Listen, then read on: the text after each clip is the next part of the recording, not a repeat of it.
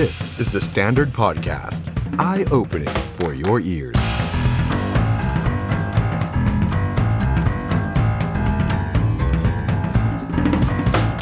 สวัสดีครับ ต้อนรับคุณผู้ชมเข้าสู่รายการ The Standard Now กับผมออฟชัยนนท์หานคีรีรัตน์ครับ คุณผู้ชมครับ วันนี้จันทร์ที่ 18 ตุลาคม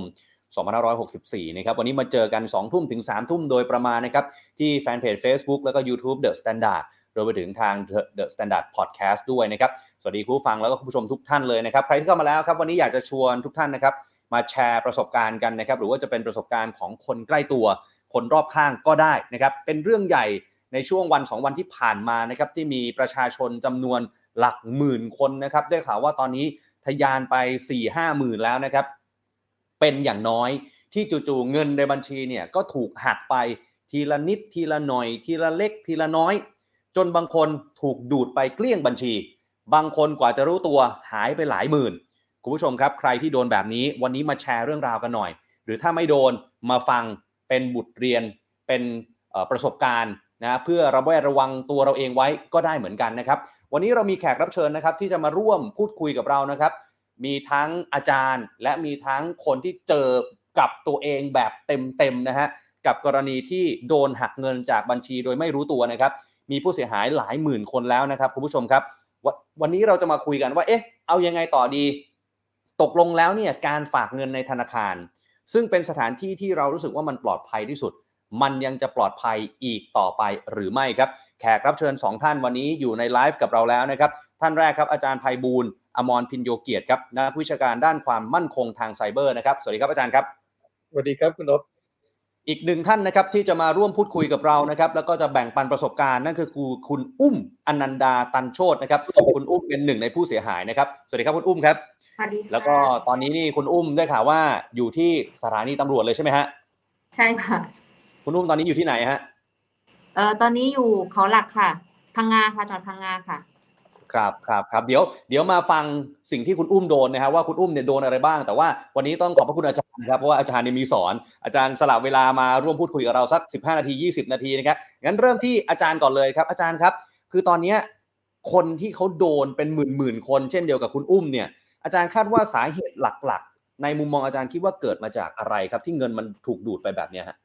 คือโดยปกติเวลาเกิดเหตุอย่างนี้นะผมจะบอกว่ามันมีเหตุอยู่สามเหตุที่หนึ่งตัวธนาคาร นะครับครับเอ่อระบบอาจจะมีปัญหานะครับ หรือคนภายในธนาคารมีปัญหาข้อที่สองคือมีเว็บหรือแอปที่เวลาเราไปชำระค่าสินค้า แล้วระบบมันมีปัญหา ส่วนสามคือตัวลูกค้าธนาคารนะครับ ซึ่งปกติเอ่อถ้าระบบธนาคารถูกแฮ็กนะครับ ก็จะปรากฏว่าลูกค้าส่วนใหญ่ธนาคารก็จะเจอปัญหาเหมือนกับคุณอุ้ม หรือถ้ากรณีคุณอุ้มเองไปดาวน์โหลดพวกแอปอะไรต่างๆ มา คุณอุ้มก็อาจจะมีความเสี่ยงนะครับ แต่จากข้อเท็จจริงเนี่ยในในครั้งนี้ปรากฏว่ามีธนาคารที่ลูกค้าโดนแบบนี้ถึง 8 ธนาคารพอ8ธนาคารปุ๊บนี่นะครับ ปรากฏว่าเอ่อแบงก์สองสีไม่บอกว่าสีอะไรแล้วกันนะครับครับ จะมี Market Share แล้วกันเรียกว่า Market Share อยู่ประมาณสัก 60-70%นะครับอืม60-70%เนี่ยหมายความว่าเป็นลูกค้าซึ่งมีข้อสังเกตคือธนาคารไม่ได้ถูกแฮ็กเลย แล้วลูกค้าที่มีปัญหาคือเป็นลูกค้าที่มีบัตรเครดิต บัตรเดบิตอืมแล้วบางคนเนี่ยอย่างคุณอุ้มไม่มีทั้งเดบิตเครดิตเลยแต่ว่าข้อมูลเนี่ยมันรั่วออกไปนะครับครับงั้นในลักษณะแบบนี้เนี่ยงั้นฝั่งธนาคารคงจะไม่ได้มีปัญหา ฝั่งของตัวผู้ใช้ก็ไม่น่ามีปัญหา ผมคิดว่าน่าจะอยู่ตรงกลางละ ตรงกลางหมายความว่าในกลุ่มผู้เสียหายทั้งหมดเนี่ย อาจจะมีสองกรณีครับกรณีแรกคือกลุ่มผู้เสียหายเคยใช้ บัตรเครดิตเดบิตเข้าไปในเว็บเว็บหนึ่ง ซึ่งครับให้บริการเอ่อซื้อขายสินค้านะครับหรือบริการแล้วข้อมูลนั้นถูกแฮ็กแล้วมันรั่วออกมานะครับอืมซึ่งตรงนี้ต้องตั้งข้อสันนิษฐานนะบอกว่าเป็นข้อสันนิษฐานในเชิงวิชาการก็คือว่า ในต้นปีเนี่ยตั้งแต่ต้นปีมาเราเจอปัญหาเรื่องบริษัทที่ช้อปปิ้งออนไลน์ใหญ่ ๆ หรือครับบริษัทใหญ่ๆในประเทศไทยถูกแฮ็กแล้วเอาข้อมูล เรียกว่าบัญชีพวกเรานะครับไปอืมแล้วก็มีบัตรเครดิตเดบิตอยู่ในนั้นหมดเลยงั้นสิ่งที่เป็นไปได้ในลักษณะแบบนี้ก็หมายความว่าข้อมูลตรงนั้นน่าจะเกิดจากการรั่วไหลนะครับ ซึ่งถ้าตามข่าวถ้าเราตามทางจ่า Addict เนี่ยซึ่งผมก็ยืนยันในวงการที่ที่สืบมาคือว่า มีการไปเสนอขายข้อมูลที่รั่วไหลเมื่อช่วงต้นปี แก่บรรดาอินเทอร์เน็ตคาเฟ่จริง ซึ่งถ้าโอ้การเสนอขายจริงเนี่ย ก็พูดง่ายๆคือข้อมูลที่ถูกแฮ็กจากตัวผู้ให้บริการต้นปีไม่ว่าจะเป็น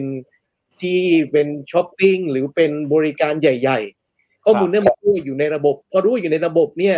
ก็ไม่มีความแปลกนะครับ อันนี้ต้องบอกเป็นข้อสันนิษฐานนะที่ข้อมูลพวกนี้พอมาเสนอขายเนี่ยก็จะมีคนรับซื้อ ซึ่งถ้าตะกี้ที่ผมคุยกับคุณอุ้มนอกรอบเนี่ย คุณอุ้มไม่ได้ใช้ทั้งเดบิตเครดิตแต่ปรากฏว่าบัญชีของคุณถูกเปิดแล้ว มันไปเก็บเงินที่ Google Garena ซึ่งเป็นเกม ซึ่งครับถ้าเราดูข้อมูลของDrama-addict หรือที่อื่นๆจะเห็นว่าในทุกหนึ่งวินาทีจะมีการตัด ซึ่งปกติถ้ามันคำนวณแล้วเท่ากับเงินดอลลาร์กับยูโร ก็คือเป็นการไปอ่าเรียกว่าไปไปโปรยอยู่ใน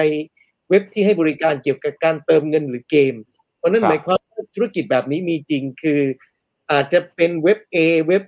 B แล้วก็บอกว่าถ้าเราอยากจะ ได้ point ใน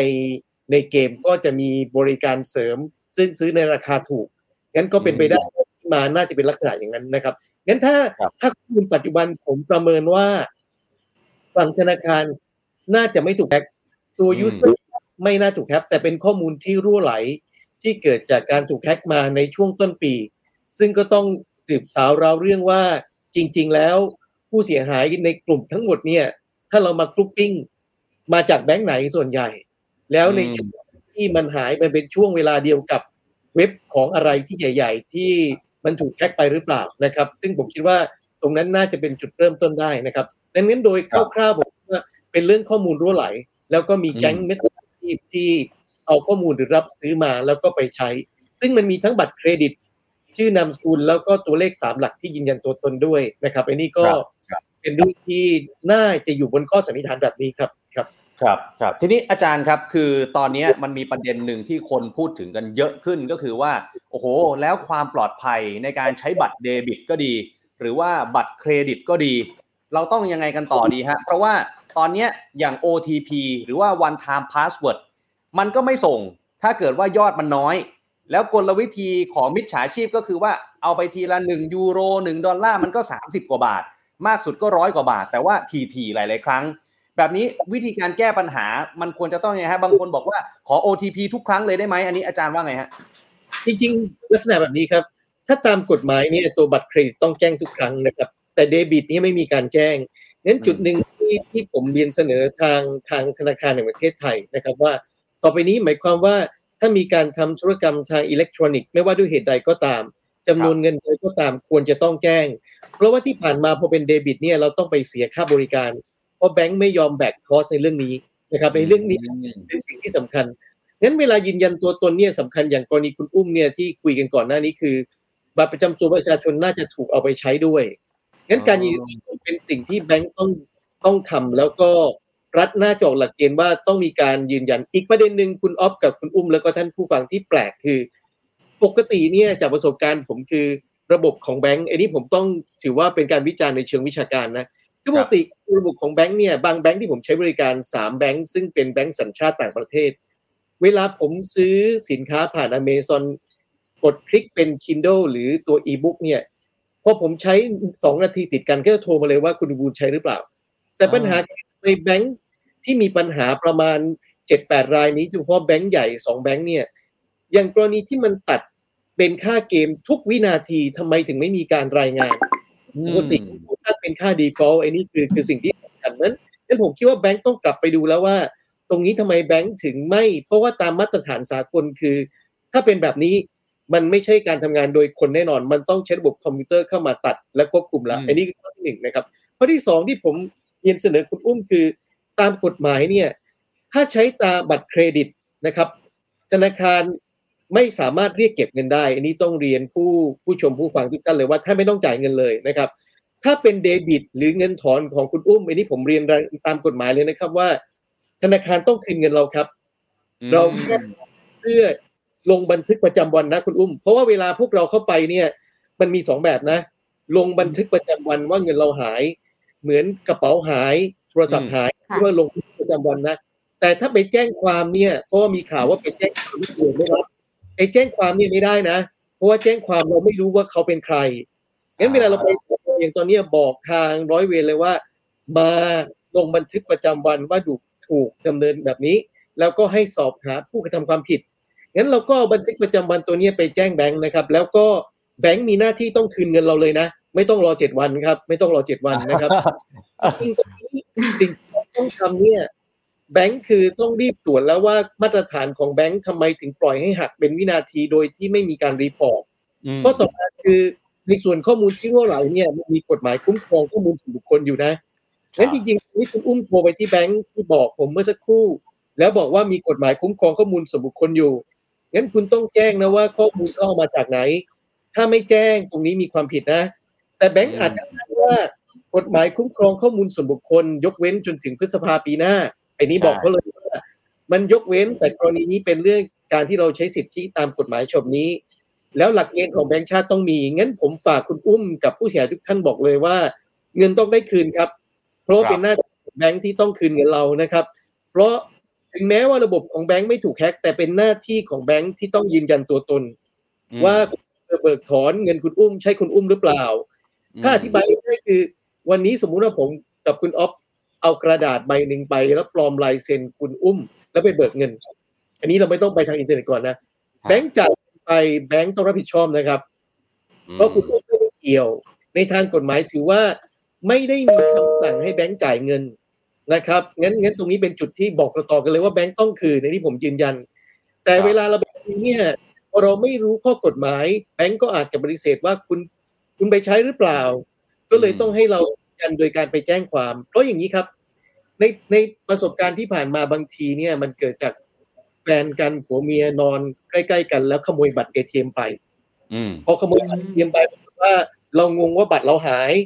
จริง ๆ แล้วสามีแอบเอาไปถอนซื้อเหล้าซื้อยาหรือไปทำอะไรงั้นเวลาแบงค์เขาจะต้องรับผิดในเรื่องเนี้ยเขาก็จะกังวลเขาก็เลยต้องให้เรายืนยัน บางทีอืมเวลาเราไปคุย ไปไปคุยเขาขู่เราด้วยว่าเอาไปหรือเปล่าเราจะไม่จ่ายเพื่อดูปฏิกิริยาเรานะ ซึ่งจริงๆผมก็คุยกับวิธีการแบบนี้ แต่ผมบอกคุณอุ้มกับทุกท่านในแง่ข้อกฎหมายเลยว่า ไม่ว่าคุณจะใช้เครดิตเดบิต หรือมีเงินแล้วไม่เคยใช้แบงค์ไม่มีสิทธิ์เรียกเงินคุณ และเขาต้องจ่ายเงิน อันนี้เป็นสิ่งที่มี เพราะว่า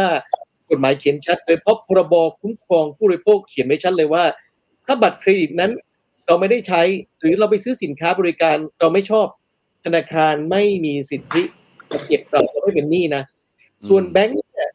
ต้องคืนเงินเราครับ เพราะว่าคุณอุ้มไม่เกี่ยว แต่คุณอุ้มครับแค่ยืนยันว่าเราไม่ได้ใช้ ซึ่งตรงนั้นท่านหลักฐานที่พอแบงค์ต้องคืนครับอันนี้เป็นจุดที่ผม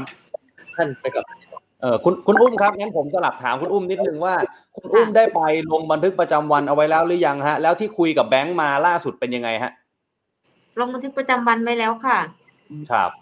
อืม แล้วที่คุยกับธนาคารล่าสุดเนี่ยเขาบอกว่ายังไงฮะ ส่วนที่หายไป หรือมันจะได้เขาคืก็บนอกเมื่อว่าไหร่เอยังไงอพี่เอาไปใช้กับไอเนี่ยเออเว็บกาลีนาเอออ่า Google กาลีนาแล้วก็ให้รอตรวจสอบเจ็ดวันค่ะเจ็ดวัน อันนี้อาจารย์ไพบูลย์บอกแล้วไม่ต้องรอใช่ไหมฮะนานไปครับใช่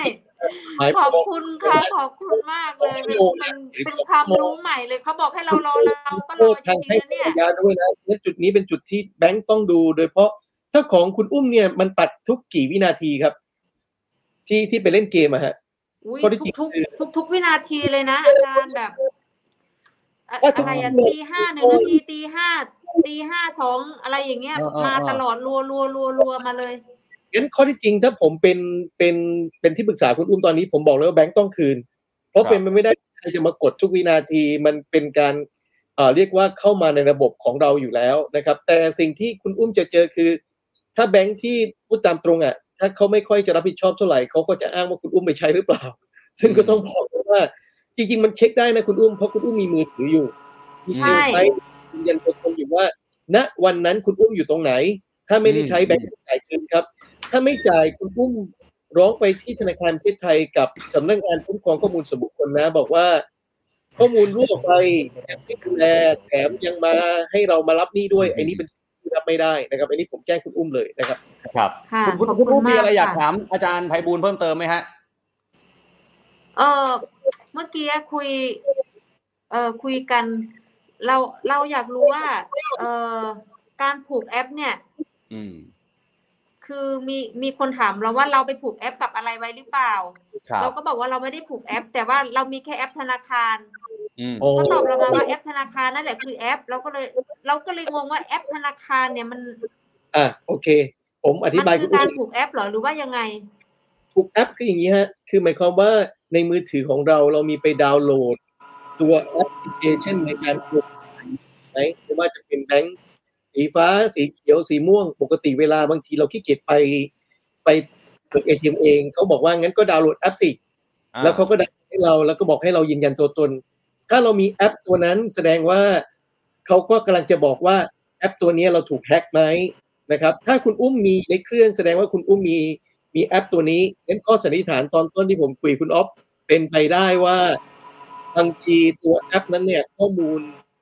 น่าจะรั่วออกมาจากการที่เราเคยไปซื้อหรือสั่งซื้อสินค้าจากที่ใดที่หนึ่งมาทำให้แก๊งเนี่ยเอาข้อมูลเราไปขาย ผมคิดว่าน่าจะเป็นอย่างนั้นคุณอุ้มมีมีแอป สีอะไรครับ ของแบงก์อะไรอยู่ในเครื่องไหมฮะ เอาเป็นสีแล้วกันมีนะคุณอุ้มเอ่อมีสีเหลือง สีชมพูอ่าโอเคแล้วก็ครับสีสีน้ำเงินอ่าอ่าได้ว่าแอปนั้นแหละเคยไปโอนซื้อสินค้าหรืออะไรต่างๆ เสร็จแล้วข้อมูลนั้นนะไปอยู่ในระบบเผอิญว่าไอ้ระบบที่เราไปซื้อขายสินค้าเนี่ยเขาอาจจะถูกแฮ็กหรือเจาะไปทำให้ข้อมูลของคุณอุ้ม มันไปอยู่กับเขานะครับ แล้วก็เลยเกิดเหตุอย่างที่มี แต่คุณอุ้มไม่ได้ผิดนะคุณอุ้มครับแค่ยืนยันว่าเราไม่เคยสั่งซื้อสินค้า และณวันที่ตัดเราอยู่ที่ไหนยังไงนะครับ เพราะว่าในเชิงทางเทคนิคมันตรวจสอบกันได้ มันโกหกกันไม่ได้ แล้วเรื่องนี้แบงก์ควรต้องรับผิดชอบครับ เพราะว่าคุณอุ้มไม่ได้ไปบอกเงินยกเว้นคุณอุ้มนอนอยู่แล้วแฟนไปกดกดๆแล้วไปโอนซื้อเกมเองตลอดตอนที่หนึ่งวินาทีไอ้นี่ผมคิดว่าอย่างนั้นคงไม่น่าเกิด อย่างนั้นคงไม่น่าเอเกิดอเออ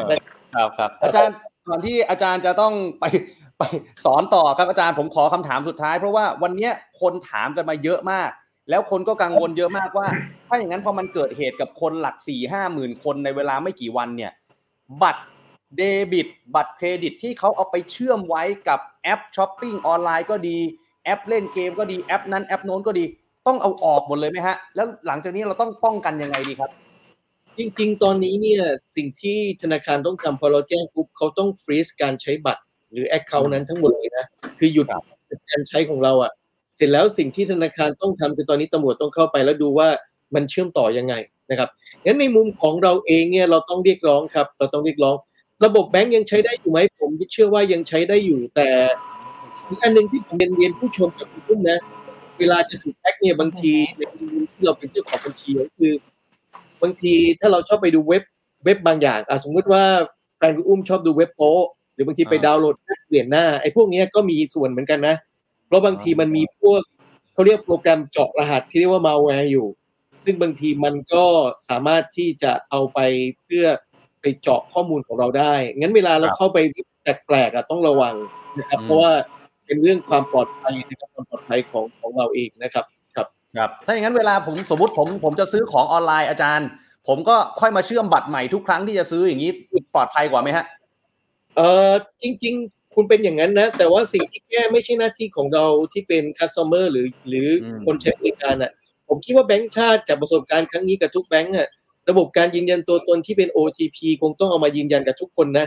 แล้วก็อีกอันหนึ่งคือจริง ๆ แบงก์หลังๆเนี่ยถ้าเซ็นต่ำกว่าพันห้าร้อยไม่ต้องจ่ายเงินที่ประกันอยู่ละจ ริงๆแบงก์เขาไม่ได้เดือดร้อนอยู่แล้วกับเรื่องประกันตรงนี้งั้นผมคิดว่าแบงก์ชาติน่าจะต้องออกหลักเกณฑ์ใหม่มาแล้วว่า การยืนยันตัวตนก่อนที่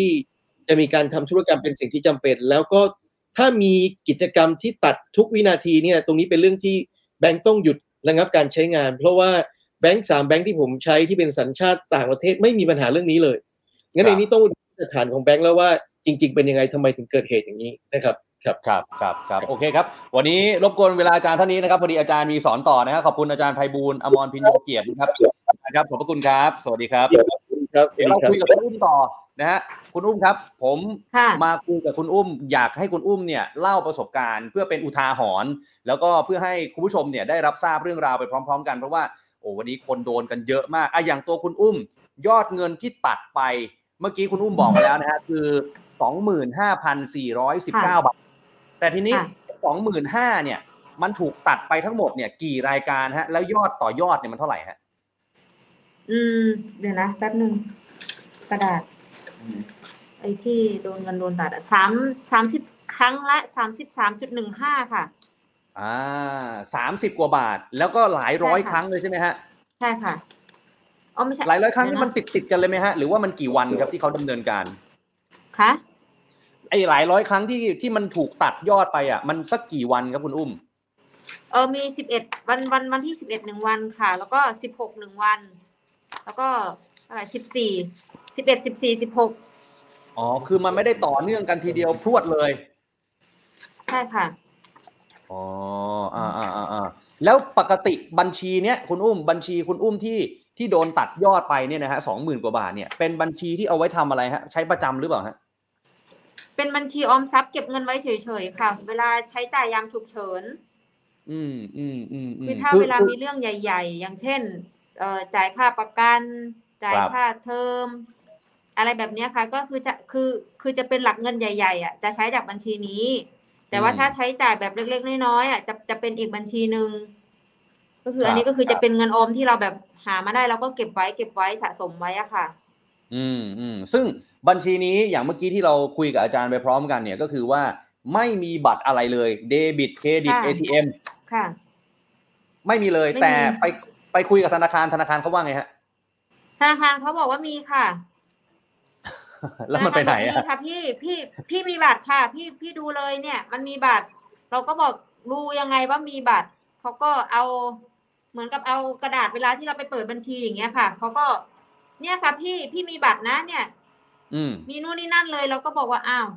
อ่าอย่างนั้นถ้าพี่มีบัตรอะน้องน้องรู้ไหมว่าพี่ไปใช้ตอนไหนอืมเปิดใช้ตอนไหน ใช้ที่อืมไหน เพราะว่าพี่อืมยืนยันว่าพี่ไม่เคยใช้บัตร ATM เลย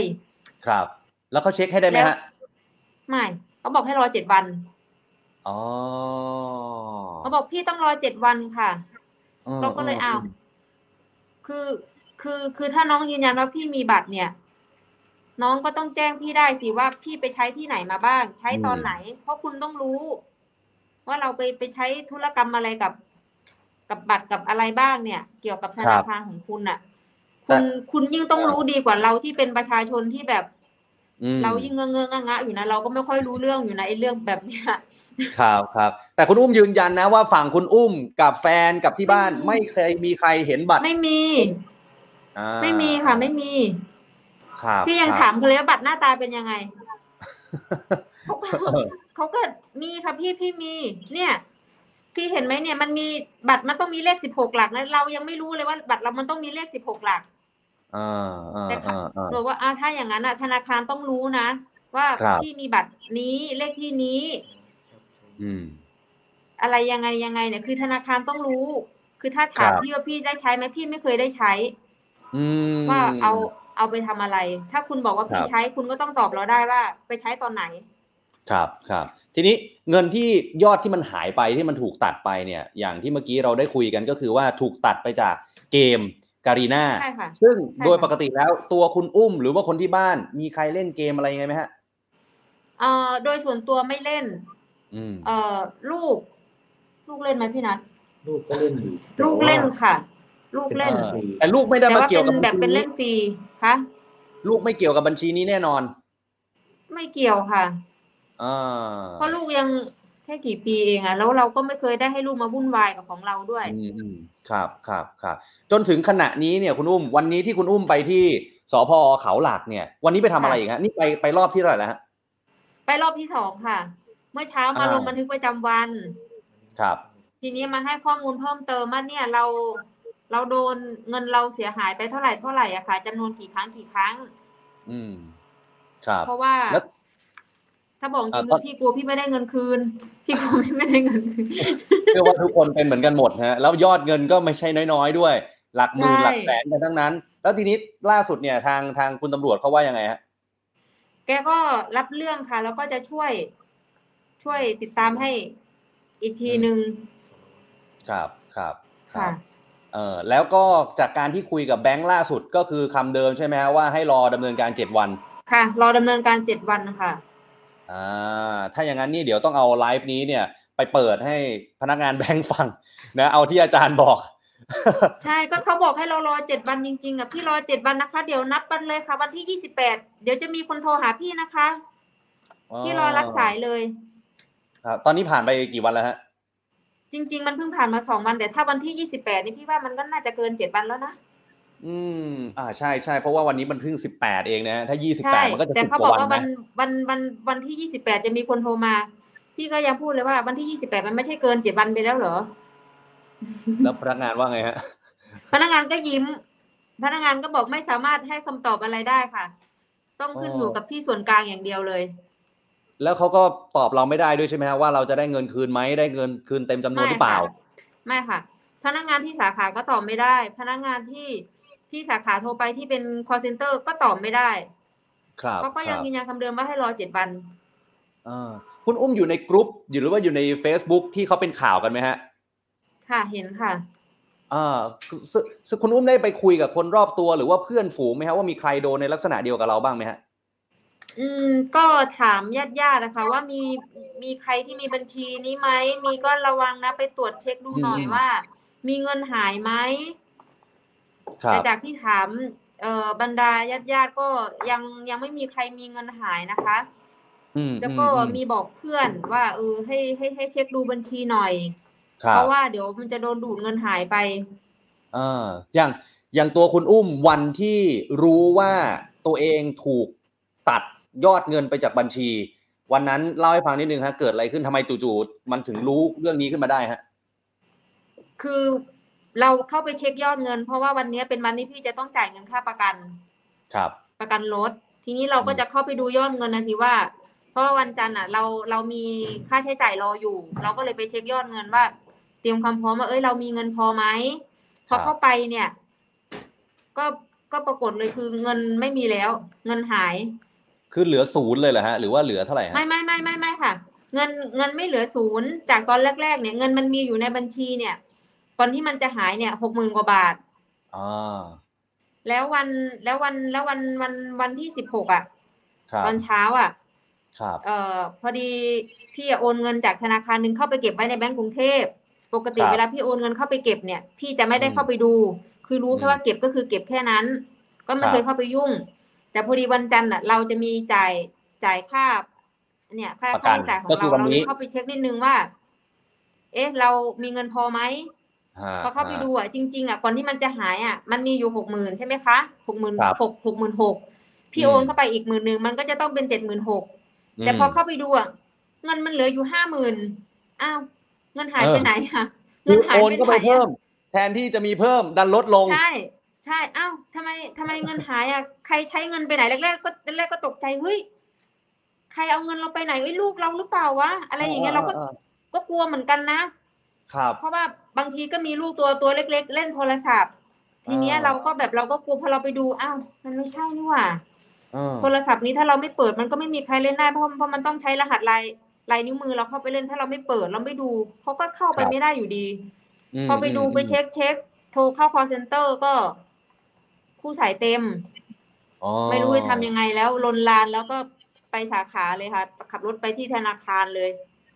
ซึ่งซึ่งวันเกิดเหตุอะ มันคือวันที่เรารู้คือวันเสาร์ใช่ไหมฮะ ใช่แล้วแล้วพี่คุขัณบรอุ้ถมอไปยู่ภูที่เก็ต อยู่พังงา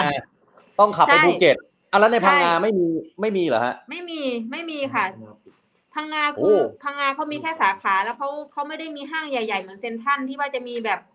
มีแบบ ธนาคารที่อยู่ในห้างอย่างเงี้ยค่ะทีนี้เราก็ต้องขับรถเข้าภูเก็ตเลย เพราะว่าอยากรู้ว่าเงินไปไหน ครับ ก็อ่าพอไปทีนี้ถามพนักงานอ่าก็เอาโทรศัพท์ไปยื่นให้เขาดู น้องดูให้หน่อยตังค์พี่หายเออหายไปได้ยังไง ก็ฮะตอนนั้นก็ต่อหน้าพนักงานเลยเงินก็หายต่อหน้าพนักงานนั่นแหละ ก็โดนอ๋อดูดไปด้วยอ๋อหมายถึงว่าจังหวะที่เรายื่นให้ใช่เขาดูอะ เงินก็ยังออกไปอีกเหรอฮะ ใช่ใช่ค่ะหู้ เพราะว่าเพราะว่าคือคือพอพี่โทรเข้าหา call center แล้วพอคู่สายมันเต็มอะเราก็ไม่สามารถทำอะไรได้ครัเราบก็ทำอะไรไม่ได้ แล้วเราจะอายัดเออหรือเราจะทำอะไรเราก็ทำไม่ได้แล้ว เพราะธนาคารอ๋อสาขาก็ปิด ทีนี้พอก็เราเท่าไปกับถึว่างที่สาขาภูเก็ตตั้งอะแต่ตั้งแต่เราขับรถจากพังงาไปภูเก็ต จนไปถึงเอาโทรศัพท์ยื่นให้พนักงานเจ้าหน้าที่ธนาคารดูเนี่ย ระหว่างนั้นมิจฉาชีพก็ดูดเงินเราไปเรื่อยๆเรื่อยก็ๆดูดอยู่เรื่อยก็ดูดเงินอยู่โอ้อ่าเรา ตอนตอนแรกๆคุยคุยกับพนักงานพนักงานเขาก็แบบเราพี่เออก็เนี่ยน้องดูเนี่ยมันดูดจริงๆเนี่ยมันดูดตัวหน้าน้องเลยนะน้องถือโทรศัพท์พี่อยู่เนี่ย น้องเออแล้วพี่ก็ไม่ได้ใช้ด้วยจริงเออๆเออ เห็นไหมว่ามันดูดแล้วพี่ไม่ได้ทำอะไรนะมันดูดไปเลย เออ เจ้าหน้าที่งงไหมฮะตอนนั้น งง แล้วเขาก็รีบโทรเข้า call center ให้เลย ครับครับ เออแล้วสุดท้ายก็คือเป็นคำตอบแบบที่เมื่อกี้เราคุยกันว่า ต้องใช้เวลาตรวจสอบก็เหมือนเดิมค่ะเจ็ดวันนู่นนี่นั่นใช่ไหใช่มฮะค่ะอ่าอ่าอ่าอ่าอะคุณรูปจนถึงวันเนี้ยมีคำชี้แจงออกมาจากอะโอเค ธนาคารแห่งประเทศไทยก็ดี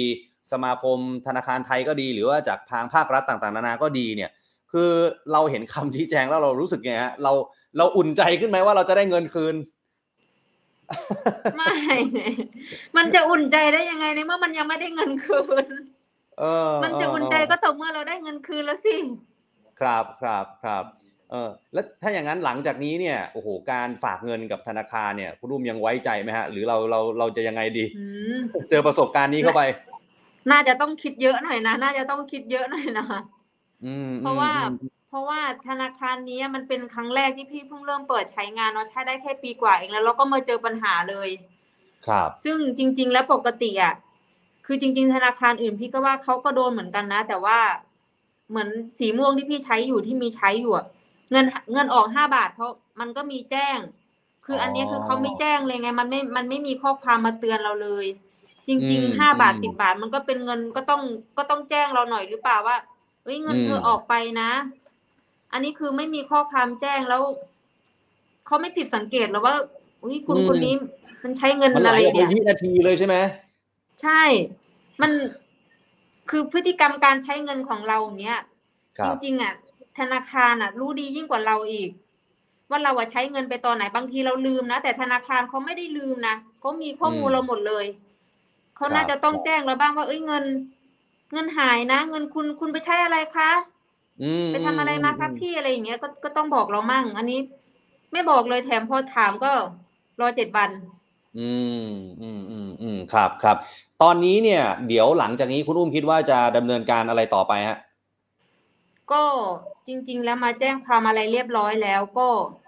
ก็เบาใจนะคะ เพราะว่าเรื่องถึงถึงคุณตำรวจแล้วครับแล้วคุณตำรวจก็ให้ให้ความร่วมมือให้ความช่วยเหลือเราแบบรับเรื่องรับอะไรอืมเราไว้ แล้วเราก็ไปได้สติเมนต์มาจากธนาคารอืมก็กะว่าจริง ๆ แล้วพรุ่งนี้ก็กะว่าจะเข้าไปเผื่อเผื่อว่าจะเจอน้องคนที่เขาเปิดบัญชีให้เราอะว่าน้อง พี่อะอยากรู้ว่าทุกครั้งที่พี่มีปัญหาเกี่ยวกับแอปพลิเคชัน เนี่ย พี่มาทำเรื่องกับน้องทุกครั้งเลย แล้วพี่ไม่เคยมี ATM แล้ว ATM พี่มันมายังไง อืมเราอ๊ะเรายังติดใจเรื่องนี้อยู่ ผมถามนิดนึงคุณอุ้มไปเปิดบัญชีที่ภูเก็ตใช่ไหมฮะไม่ไม่ไม่ค่ะ พี่เปิดบัญชีที่ที่เขาหลักอ๋อที่พังงาที่พังงา ใช่ค่ะ ใช่ค่ะที่พังงาอ่าอ่าอ่าอ่าอ่าคือ คือเรายังติดใจเรื่องบัตร ATM ที่ใช่แบงก์บอกมีแต่เราไม่เคยเห็นมาก่อนใช่เพราะว่า เพราะว่า เพราะว่าทุกครั้งที่พี่มีปัญหา คือพี่จะต้องไปนั่งคุยกับน้องพนักงานที่ข้างข้างหน้าเคาน์เตอร์ตลอดว่าน้อง แอปพี่มีปัญหานะ น้องช่วยพี่หน่อยครับแต่ถ้าสำหรับคนที่เขามี ATM เนี่ยเขาจะไปทำที่หน้าตู้เองได้เลย โดยที่เขาไม่ต้องรอพนักงานอืมแต่เราต้องไปเซ็นเอกสารต้องไปโอ้โหก็ก็ยุ่งยากอ่าแต่เพราะปเรากไม่ติมีบัตรต้องมีบัตรประชาชนมีอะไรอย่างเงี้ยค่ะอืมเพื่อเพื่อยืนยัน เราครัก็บเลยงงครับว่าบัตรมายังไง อืมอืมอืมอืมครับเพครัราะบว่าโอ้พนักงานเขาชี้แจงว่า มันมันเป็นกับพี่ไปผูกบัตรไว้ ATM เนี่ย ก็แล้วแล้ว ATM มันอยู่ที่ไหนล่ะ เออเออเออแล้วเราจะไปผูกได้ยังไงในเมื่อบัตรเรายังไม่เคยเห็นเลยนะฮะ ใช่ โอเคครับคุณอุ้มเป็นกำลังใจให้นะฮะแล้วก็ถ้าฟังจากที่อาจารย์ไพบูลย์ได้บอกไปตอนต้นรายการเนี่ย อาจารย์ใจมั่นใจ ชื้นขึ้นมานิดนึง ใจนะ ชื้นขึ้นมานิดนึงเพราะเพราะเราเราเป็นประชาชนที่ไม่รู้อีโหนอีเหน่จริง ๆ ไม่รู้ครับ เรื่องเลยพอเขาบอกให้รอเออรอก็รอวะรอก็รอ มันเออ ไม่รู้จะทำยังไง ครับครับแต่ถ้าฟังจากที่อาจารย์เนี่ยอาจารย์มั่นใจว่ายังไงธนาคารต้องเอาเงินมาคืนเราแน่นอนร้อยเปอร์เซ็นต์นะครับค่ะงั้นก็เป็นกำลังใจให้คุณอุ้มด้วย แล้วก็ครอบครัวค่ะด้วยนะครับขอให้ได้เงินค่ะ คืนไวๆนะครับวันนี้ขอบพระคุณนะครับขอบที่มาคุณแชร์ปมากระสบนะกาคะ รณ์ร่ที่วมเป็นกันที่ที่เป็นกระบอกเสียงให้ ขอบคุณมากเลครัยบค่ะครับผมขอบคุณนะครับ สวัสดีครับคุณอุ้มครับค่ะค่ะสวัสดีค่ะ ครับ นี่ฮะคุณผู้ชมครับวันนี้เราคุยกับคุณอุ้มอนันดาตันโชตนะครับหนึ่งในผู้เสียหายนะฮะที่โดนหักยอดเงินไป 700 กว่ารายการ รวมเงินเนี่ย25,000 กว่าบาทนะครับทั้งทั้งที่บัญชีธนาคารของคุณอุ้มที่โดนหักเงินไปโดยที่ไม่รู้สาเหตุเนี่ยเธอไม่มีบัตรอะไรด้วยซ้ำแล้วก็ไม่ใช่บัญชีที่ใช้ประจำนะครับอีกหลายๆเคสครับคุณผู้ชมที่เจอแบบเดียวกัน บางคนเอาบัตรเครดิต ไปใช้จ่าย บางคนมีบัตรเดบิต บางคนไม่มีบัตรแบบคุณอุ้ม ดี๋ยวคงได้มาไล่เรียงกันอีกสักเล็กน้อยนะครับ วันนี้เราคุยกับคุณอุ้มไปแล้ว ต้นรายการเราคุยกับอาจารย์ไพบูลอมรพินโยเกียรติ นักวิชาการด้านความมั่นคงทางไซเบอร์ อยากจะให้คุณผู้ชมแชร์คลิปนี้กันไปเยอะๆ โดยเฉพาะตอนต้นจนถึงตอนนี้ก็ว่าได้นะที่อาจารย์ไพบูลเนี่ยได้ออกมาให้คำแนะนำนะครับอาจารย์ไพบูลยืนยันว่าผู้เสียหายทุกคนที่ถูกหักแบบเนี้ยโดยที่ไม่รู้สาเหตุต้องได้เงินคืนครับ ธนาคารต้องคืนเงิน เพราะมันไม่ได้เกิดจากความผิดพลาดของผู้บริโภคอย่างเรานะแล้วถ้าเกิดว่าธนาคารบอกว่าธนาคารก็ไม่ได้ถูกแฮ็กแล้วใครจะรับผิดชอบล่ะครับ ก็ต้องเป็นธนาคารนี่แหละฮะที่ต้องรับผิดชอบ อาจารย์ได้พูดไปถึงการรักษาความปลอดภัยของธนาคารด้วยว่า หลังจากนี้มันควรจะมี OTP ทุกครั้งไหมเดบิตเครดิตหรือว่าอะไรก็แล้วแต่ ยอดเงินที่ถูกถอนออกไปแบบผิดสังเกตแบบเนี้ยแบบคุณอุ้มเนี่ยตีห้าหนึ่งนาทีตีห้าสองนาทีตีห้าสามนาที เอ๊ะทำไมลูกค้าของธนาคารของเราเนี่ย คนนี้เขาถึงถอนออกไปทุกวินาทีเลยอะ่ะ แล้วในปริมาณที่ใกล้เคียงกัน แล้วมันยังไม่หยุดเลยเป็นแบบนอนสต็อปแบบเนี้ยแบงก์ควรจะมีระบบรักษาความปลอดภัยตรงนี้ หรือว่าแจ้งเตือนอะไรหน่อยไหม ไปยังเจ้าของบัญชีเจ้าของธนาคาร อันนี้ทางอาจารย์ก็ได้เสนอมานะฮะรวมไปถึงการคาดการณ์ครับ จริงๆผมถามอาจารย์ไปนะครับว่าเอ๊ะเหตุการณ์ที่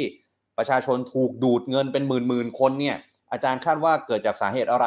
อาจารย์บอกว่าน่าจะเป็นการรั่วไหลของข้อมูลนะฮะที่มีข่าวก่อนหน้านี้ ว่ามีบริษัทดัง ๆ ถูกแฮ็กข้อมูลไปหรือเปล่า มีข้อมูลของพี่น้องประชาชนที่หลุดออกไป แล้วก็มีคนมิจฉาชีพผู้ไม่หวังดีเนี่ยอาจจะไปซื้อข้อมูลตรงนั้น เอาไปขายให้ร้านเกม เอาไปขายให้ใครที่เกี่ยวข้องกับเรื่องของเกมหรือเปล่า นะซึ่งเรายังสรุปไม่ได้นะครับคุณผู้ชมว่ามันเกี่ยวข้องกับอะไรบ้าง แต่ว่าอย่างเคสของคุณอุ้มเนี่ยอันนี้เกี่ยวกับเกมละและเป็นเกมที่คุณอุ้มไม่ได้เล่น คุณอุ้มไม่รู้จักด้วยซ้ำนะฮะเราไม่ได้บอกว่าเป็นความผิดของบริษัทเกม หรือเป็นความผิดของใครนะครับนะเพราะว่าผมเชื่อว่าบริษัทเกมเองก็คือเขาก็ถูกอ้างอะมาอีกทีนึงเหมือนกันนะทีนี้ต้องไปดูละว่าเราจะป้องกันและแก้ไขปัญหานี้อย่างไรดี ผมมีเคสนะครับที่อยากจะเล่าให้ฟังอีกสัก สองสาเคสแล้วกันเนี่ยอย่างกรณีของคุณน้ำฝน คุณน้ำฝนเนี่ยถูกตัดเงินจากการซื้อของออนไลน์เนี่ยถูกดึงเงินไปเนี่ยสามร้อยกว่าครั้ง ยอดรวม 20,000 กว่าบาทนะคือติดต่อไปที่แบงค์ไหน แบงค์ก็บอกรอ 7 วัน รอ 7 วัน เหมือนคุณอุ้มเดะเลยนะแล้วก็หวังว่าจะได้เงินคืนนะ เพราะไม่ใช่ความผิดของเราเลยเศร้ามากเห็นไหมฮะแคปชั่นของคุณน้ำฝน รือกรณีของคุณอ้วนสันชัยสอนสิทธิ์บอกว่าโดนเหมือนกันครับ ตั้งแต่ 30 กันยาถึง 6 ตุลา รู้ตัวอีกทีคือตอนที่เข้าแอปไปโอนตังเอาตังหายไปไหน ปรากฏโทรไปแจ้งธนาคารอายัดบัตรไป กว่าจะรู้ตัวว่าต้องอายัดบัตรว่าเงินเนี่ยหายไป โดนไป 600 กว่าครั้งคุณผู้ชมดูฮะเงิน 38,000 กว่าบาท เจ้าหน้าที่ธนาคารบอกโอ้โหของพี่นี่เยอะสุดเลย ยอดเยอะสุดเลย 38,000ฮะ เนี่ยธนาคารบอกตรวจสอบไม่ทัน เป็นช่องโหว่ของระบบ คุณอ้วนบอกแล้วยังไงอะลูกค้าต้องเป็นคนรับผิดชอบเหรออเงินที่มันหายไปเนี่ยทั้งนั้นที่เขาใช้เงินก็คือกดตู้ ATM เท่านั้น แล้วธนาคารก็บอกไม่ได้ด้วยนะฮะว่าจะได้เงินคืนเมื่อไรอย่างไร เพราะบอกว่าธุรกรรมที่ถูกโอนออกไปถูกตัดยอดไปเนี่ยมันมาจากต่างประเทศ แถมที่สำคัญถ้าเงินที่จะได้คืนมาเนี่ยยอดอาจจะไม่เท่าเดิมด้วย แบงก์บอกต้องไปดูอัตราแลกเปลี่ยนอีก โอ้โห แบบนี้ลูกค้าถ้าไม่รู้นะฮะแบงค์ไหนที่ตอบลูกค้าแบบนี้นะ ผมว่าเป็นผมนะ ผมไม่มั่นใจแล้วอะ่ะ ใช่ไหมผมฝากเงินกับคุณเนี่ยแล้วยังไงอะ วันดีคืนดีเงินผมหายไป แล้วพอผมอยากบอกว่าอาจจะได้เงินคืนไหมคุณมาบอกว่า ไม่รู้จะได้เมื่อไหร่ แล้วได้คืนมาก็ไม่รู้จะครบไหมขึ้นอยู่กับอัตราแลกเปลี่ยนเงินตาต่างประเทศอีกโอ้โหแบบนี้ ลูกค้าไม่สบายใจนะครับ แล้วที่อาจารย์บอกตอนต้นคุณผู้ชม ไม่ได้มีแบงค์เดียวหรือ 2 แบงค์มี 8 ธนาคารนะครับ ที่ตอนนี้มีผู้เสียหาย 40,000 กว่าคนเป็นอย่างต่ำนะฮะวันนี้ตำรวจบอกว่า 40,000 รายเป็นอย่างต่ำนะยังไม่รู้ว่าเดี๋ยวจะมีทยอยออกมาอีกหรือเปล่านะครับแล้วมูลค่าความเสียหาย 10 ล้านบาทแล้วคุณผู้ชมฮะนอกจากนี้อีกหนึ่งข้อมูลที่น่าสนใจ อย่างกรณีคุณอุ้ม 30 กว่าบาท ไปผูกกับเกม Drama-addict ออกมาแชร์ฮะบอกว่าเงินที่ถูกสูบออกไป ถูกดูดออกไปทีละ 30 กว่าบาท อย่างเช่น 37 บาทเนี่ยไปเจอว่ามีคนของร้านเกมให้ข้อมูลมาครับก่อนหน้านี้ไม่นานเนี่ยมีคนไปตระเวนติดต่อตามร้านเกม บอกว่าเขาได้ข้อมูลบัตรเครดิตมาล็อตหนึ่งมีเลขบัตร มีชื่อ มีเลข CVC คือเลขหลังบัตร มีวันหมดอายุ แล้วจะให้ทางร้านเอาไปผูกกับ Account ในแอปพวก Wallet หรือพวกเกมต่างๆ แล้วให้กดซื้อเพชรในเกม มาขายให้เด็กที่มาเล่นเกมในร้านราคาถูกๆ เห็นไหมฮะ นี่คือกลวิธีของพวกมิจฉาชีพ แต่ว่าร้านนั้น หรือว่าคนที่แจ้งเบาะแสมาเนี่ยเขาปฏิเสธไป แต่เราก็ไม่อยากรู้คุณผู้ชม ร้านที่เอาก็อาจจะมี แล้วมันก็เลยเป็นต้นตอเป็นสาเหตุที่ทำให้หลาย ๆ คนนั้นถูกดูดเงินออกไปทีละ 30 กว่าบาท 37 บาทอะไรแบบเนี้ยเพราะพอไปดูฮะ37 บาท มันคือราคาเพชร ในเกมออนไลน์คุณผู้ชม นี่ฮะนี่คือข้อมูลที่ทาง Drama Addict เนี่ยเอามาแชร์เอาไว้แล้วก็น่าสนใจ นี่คือกรณีที่ถูกตัดเงินจากการซื้อของออนไลน์ แต่คุณผู้ชมมันยังมีอีกหลายกรณี เช่น ถูกหักเงินจากค่าซื้อแอดใน Facebook หรือซื้อโฆษณาใน Facebook วิธีแบบนี้ก็น่าสนใจฮะผู้เสียหายจะถูกมิจฉาชีพ แต่งตั้งให้เป็นแอดมินที่ลงโฆษณา และต้องชำระค่าโฆษณานั้นๆยกตัวอย่างคุณคนนี้ฮะ คุณติชิลาแสงแก้ว เขาแชร์เอาไว้เขาบอกว่า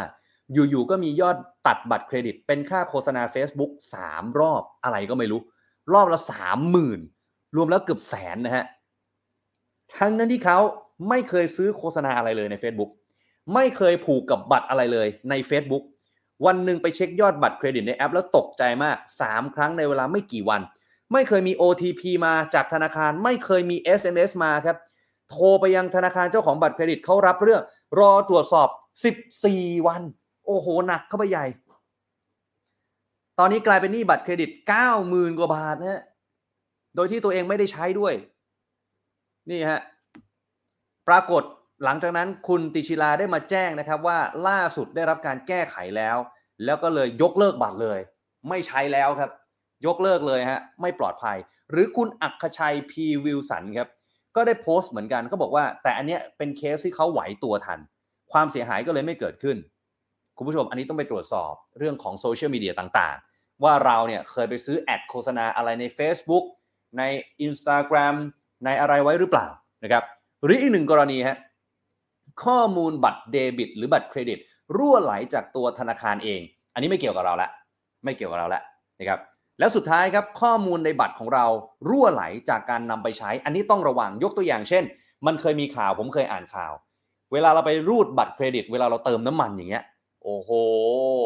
มีมิจฉาชีพที่อยู่ในคราบของพนักงานปั๊มน้ำมันแอบจดเลขหน้าบัตรหลังบัตรของเรา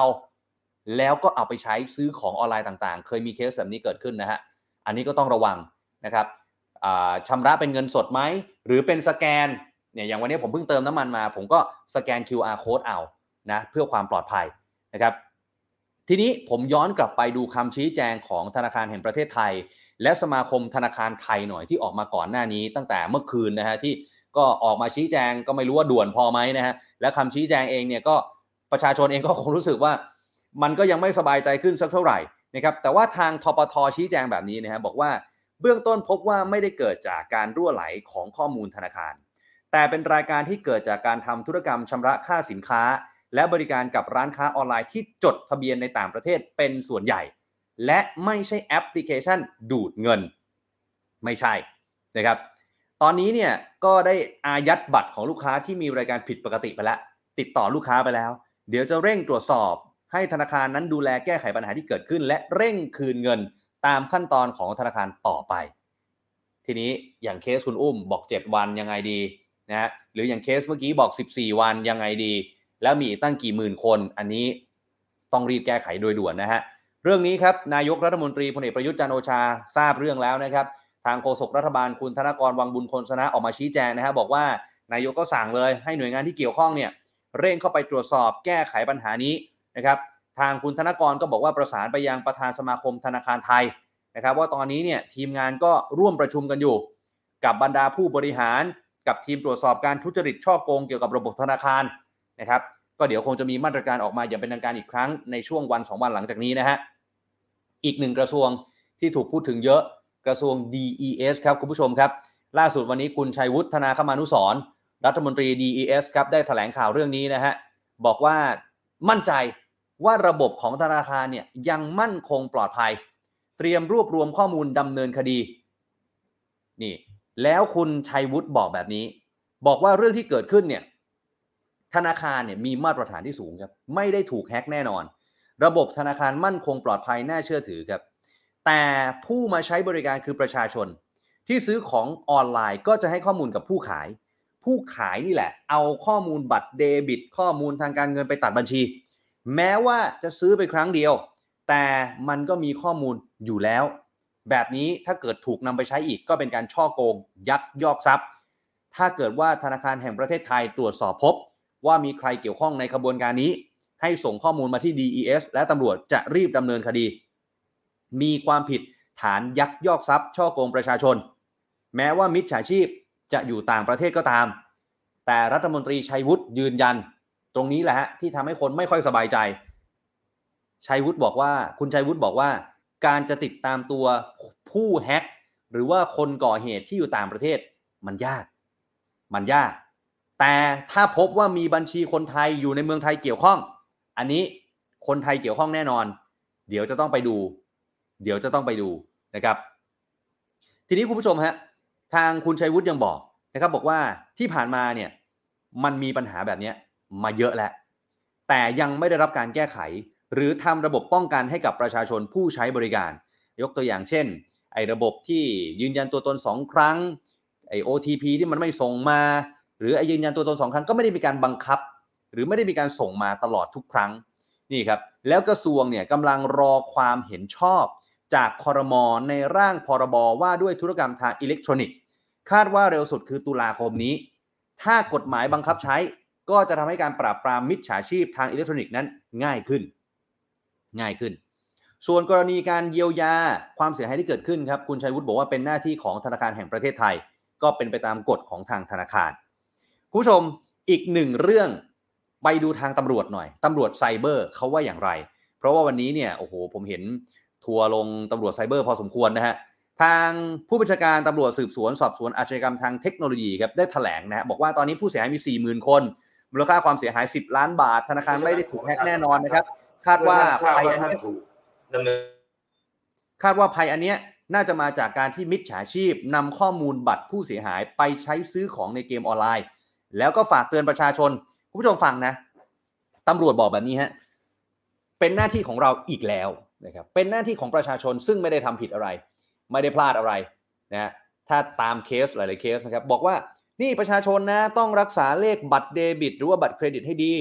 โดยเฉพาะเลขหลังบัตร มิจฉาชีพอาจจะแอบจำแล้วก็เอาไปใช้โดยที่ไม่รู้ตัว มันตรวจเช็คยอดเงิน ยอดการใช้อย่างสม่ำเสมอเนี่ยฮะแล้วเท่านั้นไม่พอฮะตรงนี้ที่เป็นประเด็น ว่าเอาแล้วอย่างนี้ประชาชนทำยังไงได้บ้าง ลองไปฟังบางช่วงบางตอนนะครับ จากทางผู้บัญชาการตำรวจสืบสวนสอบสวนอาชญากรรมทางเทคโนโลยีครับพันครับ เมื่อท่านทราบว่าท่านถูก ดำเนินการสิ่งหนึ่งสิ่งใดซึ่งเกิดความเสียหายไม่ว่าจะเป็นบัตรเครดิตหรือบัตรเดบิตนะครับ จึงขอให้ทุกท่านนะครับ ไปแจ้งไว้ก่อนนะครับ เจ้าหน้าที่ตำรวจพนักงานสอบสวน มีหน้าที่ที่จะรับแจ้งท่าน และจะรวบรวมพยานหลักฐานนะครับ ว่าเป็นของธนาคารใดบ้างมาเป็นศูนย์กลางนะครับ ที่สำนักงานตำรวจแห่งชาตินะครับ ทางเรากองบัญชาการไซเบอร์ ก็จะเป็นส่วนกลางส่วนหนึ่งที่จะรวบรวมให้กับทางสำนักงานตำรวจแห่งชาติ ท่านเห็นว่าในหน้าบัตรเครดิตนั้นจะมีทั้งหมด 16 ตัวนะครับ ส่วนใหญ่แล้วก็จะถูกหลอกให้ลงนะครับ ก่อนหน้านี้ก็จะมีเรื่องไปรษณีย์ไทยนะครับ ที่ปลอมเป็นไปรษณีย์ไทยแล้วก็ให้บอกเรื่องบัตรเครดิต บัตรเครดิตง่ายมากครับ แค่ 16 ตัวกับอีก 3 ตัวหลังด้านหลังที่ท่านเห็นเนี่ยนะครับ ชัดเจนที่สุดนะครับ 16 หน้าครับกับ 3 ตัวหลังแล้วจะทำอย่างไรนะครับหนึ่งครับปิดครับ ปิดด้วยแถบทุกแสนสองครับลบออกไปเลย ง่ายที่สุดครับ คือลบออกไปเลย แต่ท่านต้องจำสามตัวหลังให้ได้นะครับเผื่อท่านไปซื้อของออนไลน์เขาก็ต้องถามท่านนะครับ บนความสะดวกสบายบนความง่ายนะครับ ในโลกไซเบอร์ ในการบริการของสำหรับทางธนาคารนะครับ ก็มีความมีความอันตรายอยู่ในตัวทุกอย่างนะครับ เพราะฉะนั้นก็คงต้องต้องกลับเตือนท่านว่าให้ทุกท่านดูนะครับนี่นะครับ ที่ผมบอกเนี่ยผมจะทำให้ดูตัวอย่างที่ปิดแถบซะนะครับ ด้านหน้าเนี่ยถึงจะรู้ 16 ตัวด้านหน้าไม่รู้ 3 ตัวด้านหลัง เวลาท่านรูดบัตรนะครับไม่ว่าจะเป็น ในห้างที่สถานีบริการน้ำมันนะครับ ถ้าท่านปิดอย่างนี้ไม่มีใครทำอะไรท่านได้ถ่ายไปก็ไม่มีประโยชน์ได้แค่บัตรข้างหน้าสามตัวหลังไม่รู้นะครับ เขาไม่สามารถจะไปซื้อของออนไลน์ได้ ครับคุณผู้ชมฮะฟังแล้วคุณผู้ชมรู้สึกอย่างไรครับ ผมเห็นเนี่ยฮะเมสเซจเนี้ยที่ทางตำรวจได้บอกออกมานะครับ โอ้โห คือผมถามท่านกลับไปคำเดียวเลยนะครับว่า คือมัน เป็นการที่ยิ่งเพิ่มภาระให้กับพี่น้องประชาชนโดยใช่เหตุหรือเปล่า สมมติเรามีบัตรเดบิต หรือว่าบัตรเครดิตก็ตามเนี่ยทางตำรวจบอกว่าอ้าวพี่น้องประชาชนครับ เอาอะไรไปปิดหน่อยนะเลขหน้าบัตร 16 ตัว หรือเอากระดาษทรายไปขูด เลข 3 หลักด้านหลังให้มันออกไปเลย แล้วจำเอา ถ้าจำไม่ได้ขึ้นมาทำไงฮะลืมขึ้นมาวันหนึ่งทำไงฮะแล้วผมถามกลับว่ามันใช่หน้าที่ ของประชาชนที่ต้องไปทำหรือเปล่าครับ มันเป็นหน้าที่ของสถาบันทางการเงินของธนาคารหรือเปล่าครับ ประชาชนเอาเงินไปฝาก ประชาชนไปทำธุรกรรมกับธนาคาร ประชาชนเอาบัตรเครดิตของคุณมาใช้ เอาบัตรเดบิตคุณมาใช้ มันเป็นหน้าที่ของธนาคาร มันเป็นหน้าที่ของใครครับ ที่ต้องดูแลความปลอดภัยกับประชาชน มันเป็นหน้าที่ของเราเองเหรอฮะ นี่ผมต้องไปเอาบัตร แล้วผมต้องมาปิดแถบด้านหน้าด้านหลัง เอากระดาษทรายมาขูดออก อืม คือ ผมก็ไม่รู้จะพูดยังไงอะฮะคือผมไปเห็นคอมเมนต์ในโลกออนไลน์เนี่ย คือทุกคนพูดเป็นเสียงเดียวกันนะฮะว่า คือมันต้องลำบากขนาดนั้น แล้วมันเป็นหน้าที่ของเราอีกแล้วเหรอฮะคือวันวันหนึ่งเนี่ย ประชาชนมีหน้าที่ต้องทำอะไรบ้างครับทำมาหากินเลี้ยงดูครอบครัว แล้ว คือคือเรื่องที่มันควรจะต้องเป็นสิ่งที่มันสะดวกสบายอะคุณผู้ชม ผมเชื่อว่าทุกคนเข้าใจนะการที่เราใช้บัตรเดบิต บัตรเครดิต หรือว่าอะไรก็แล้วแต่เนี่ย มันเป็นสิ่งที่เราสะดวกสบายไงฮะคุณมีบัตรเครดิตมาเพื่ออะไรก่อนอะผมย้อนถามกลับไป บัตรเครดิตคุณออกมาเพื่อให้เราสบายขึ้นในการใช้ตังค์ถูกไหมฮะแล้วคุณมาบอกให้เราเอาบัตรเครดิต ไปเอากระดาษทรายขูดออก ไปเอาแถบมาปิดเลขด้านหน้า แล้วให้จำเอาไว้ มันสะดวกสบายตรงไหน ใช่ไหมฮะ แล้วเราจะมีไปเพื่ออะไรครับ ถ้าอย่างนั้น เกิดลืมขึ้นมาทำยังไง มันไม่ใช่หน้าที่ของเราหรือเปล่า ใช่ไหมคุณผู้ชม ว่าเราต้องมาจำเราต้องมาป้องกัน ถ้างั้นผมก็ไม่ต้องเอาตังค์ไปฝากแบงค์แล้ว ใช่ไหมผมจะเอาเงินไปฝากแบงค์ทำไมฮะผมเอาเงินไปฝากแบงค์ผมไปเอาเบ็ดบัตรเครดิตของแบงค์มาใช้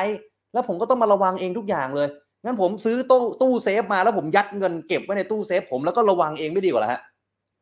พอผมจะใช้ผมก็หยิบมาใช้ หรือว่าฝังลงดินไปเลย วิธีการโบราณมันไม่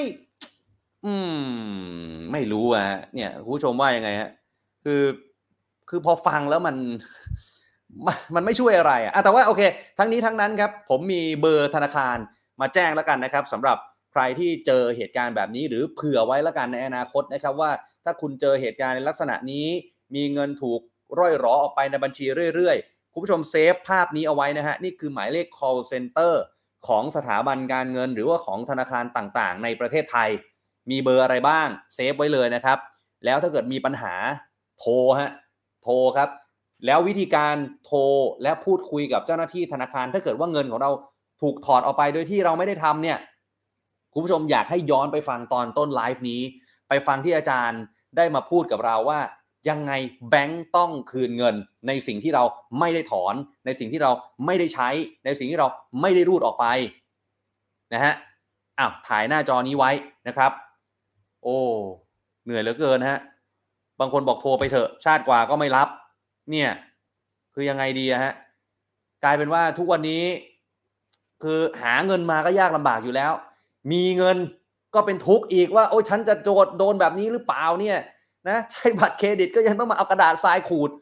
ให้ตายเถอะคุณพระคุณเจ้า นี่เราอยู่กันยุคไหนสมัยไหนฮะปี 2021 แล้วนะครับอ้าวช่วงท้ายนี้ครับ ผมขออนุญาตเปลี่ยนเรื่องนิดนึงแล้วกันนะมาอัปเดตสั้นๆ เล็ก ๆ กรณีการเปิดประเทศนะครับ ล่าสุดสบคชุดเล็กนะครับ ก็เตรียมถกเรื่องของการเปิดประเทศ วันนี้ทางผู้อำนวยการสำนักสื่อสารความเสี่ยง และพัฒนาพฤติกรรมสุขภาพ กรมควบคุมโรคนะครับได้ออกมาแถลง ว่าที่ประชุมสบคชุดเล็กได้หารือเรื่องของการเปิดประเทศ นักข่าวก็ถามนะจริงๆผมก็เชื่อว่าทุกคนสงสัยตั้งแต่วันที่ท่านนายกพูดแล้วนะครับว่าตกลงรายชื่อประเทศความเสี่ยงต่ำที่จะบินมาไทยโดยที่ไม่ต้องกักตัวตั้งแต่หนึ่งพฤศจิกายนเนี่ยตกลงมีประเทศไหนบ้างท่านนายกพูดมา 5 ประเทศ แต่ต่อมาบอกมีทั้งหมด 10 ประเทศ ล่าสุดเห็นการท่องเที่ยวก็จะเสนอขึ้นไปอีกไม่รู้กี่ประเทศสบคบอกจะพิจารณาอีก 30 ประเทศ ตกลงกี่ประเทศฮะาวบ้านรอฟังอยู่ ชาวบ้านรอฟังไม่เท่าไหร่ ผมเชื่อว่าต่างชาติก็รอฟังเพราะอะไร คุณผู้ชม วันนี้ 18 ตุลาคมฮะ18 ตุลาคมคุณบอกคุณจะเปิดประเทศ 1 พฤศจิกายน นี่เหลือเวลาประมาณ 2 อาทิตย์ ไม่ถึง 2 อาทิตย์ด้วย รายชื่อประเทศยังไม่ออกมาเลย สมมุติผมอยู่แคนาดา whatever สมมุติแคนาดา ผมอยากจะบินมาไทย อ้าว ผมเห็นข่าวแล้ว อ๋อ ไทยเปิดประเทศ 1 พฤศจิกายน อยากจะบินมาเที่ยวที่ไทยแบบไม่กักตัว เอาไหนดูซิมีรายชื่อแคนาดาเปล่า18ตุลาแล้วฮะ ยังไม่รู้เลย ไม่ต้องวางแผนกันเลยมั้งฮะ หรือว่ายังไง ใช่ไหมฮะ การที่จะเดินทางมาประเทศอีกประเทศหนึ่งข้ามมาเนี่ย ในยุคโควิดแบบนี้เนี่ย มันต้องมีการวางแผน ต้องมีการเตรียมตัวเอกสารหลักฐานต่างๆ จองที่พงที่พักจองตั๋วเครื่องบิน นี่ 18 ตุลาคมแล้วครับ รัฐบาลไทยหรือสอบคยังไม่ออกรายชื่อประเทศมาเลย 10 ประเทศความเสี่ยงต่ำตกลง เราจะรู้กันเมื่อไหร่ฮะอย่าบอกว่าเราจะรู้วันที่ 31 ตุลาคมนะครับ1พฤศจิกายนไม่มีใครบินมานะฮะมาไม่ทันนะครับ เตรียมการไม่ทันนะครับ ตกลงแล้วเราจะเปิดหรือเราจะปิด หรือเราจะปิดหรือเราจะเปิดหรือเราจะเปิดเปิดปิดปิดเราจะเอายังไงกันดีฮะใช่ไหมครับ แต่ทีนี้ทางสบคชุดเล็กบอกนะครับว่าเราวางแผนเปิดประเทศเป็นระยะครับ ต้องเตรียมความพร้อม 3 ด้าน 1. สถานการณ์การแพร่ระบาดต้องทรงตัว 2. ต้องพิจารณาถึงขีดความสามารถของสาธารณสุขว่ามีความพร้อมไหมนะครับ 3. พื้นที่นำร่องสีฟ้า 17 จังหวัด ผมคงไม่ทวนแล้วนะครับ ว่ามีจังหวัดไหนบ้าง แต่ 17 จังหวัดนี้ต้องมีการฉีดวัคซีนต้านโควิด ให้ครอบคลุมไม่น้อยกว่า 70%วันนี้กี่เปอร์เซ็นต์ครับกทมกี่เปอร์เซ็นต์แล้วฮะผมเชื่อว่าทุกคนมีคำตอบอยู่แล้วว่ามันไม่ถึงนะครับ แล้วกทมคือหนึ่งในนั้นที่จะเปิดด้วย 17 จังหวัด เดี๋ยวผมจะมาดูว่า 31 ตุลาคม 17 จังหวัดฉีดไปได้ถึง 70%แล้วหรือยังคุณผู้ชมครับ ทั้งหมดนี้คือ The Standard Now ประจำวันนี้ครับ ที่มาอัปเดตกันเรื่องหลักใหญ่ ๆ ก็คือเรื่องของการที่มีผู้เสียหายหลายคนนะครับ ถูกแฮ็กถูกถอนเงินออกไปจากบัญชีโดยที่เขาไม่รู้ตัว คุณผู้ชมฝากกดไลค์กดแชร์ไลฟ์นี้ ถ้าเกิดว่าคิดว่ามันเป็นประโยชน์นะครับ ที่ตอนต้นที่อาจารย์ได้มาร่วมพูดคุยกับเรานั้นเป็นประโยชน์จริง ๆ นะครับ อยากให้ทุกคนได้ฟัง แล้วก็ได้รู้ด้วยว่าถ้าเกิดเราเจอเหตุการณ์ในลักษณะนี้แล้วเนี่ยเราจะทำอย่างไร วันนี้ขอบพระคุณทุกการติดตามขอบคุณทุกคอมเมนต์นะครับลาไปก่อนนะครับสวัสดีครับ The Standard Podcast, eye Open for your ears.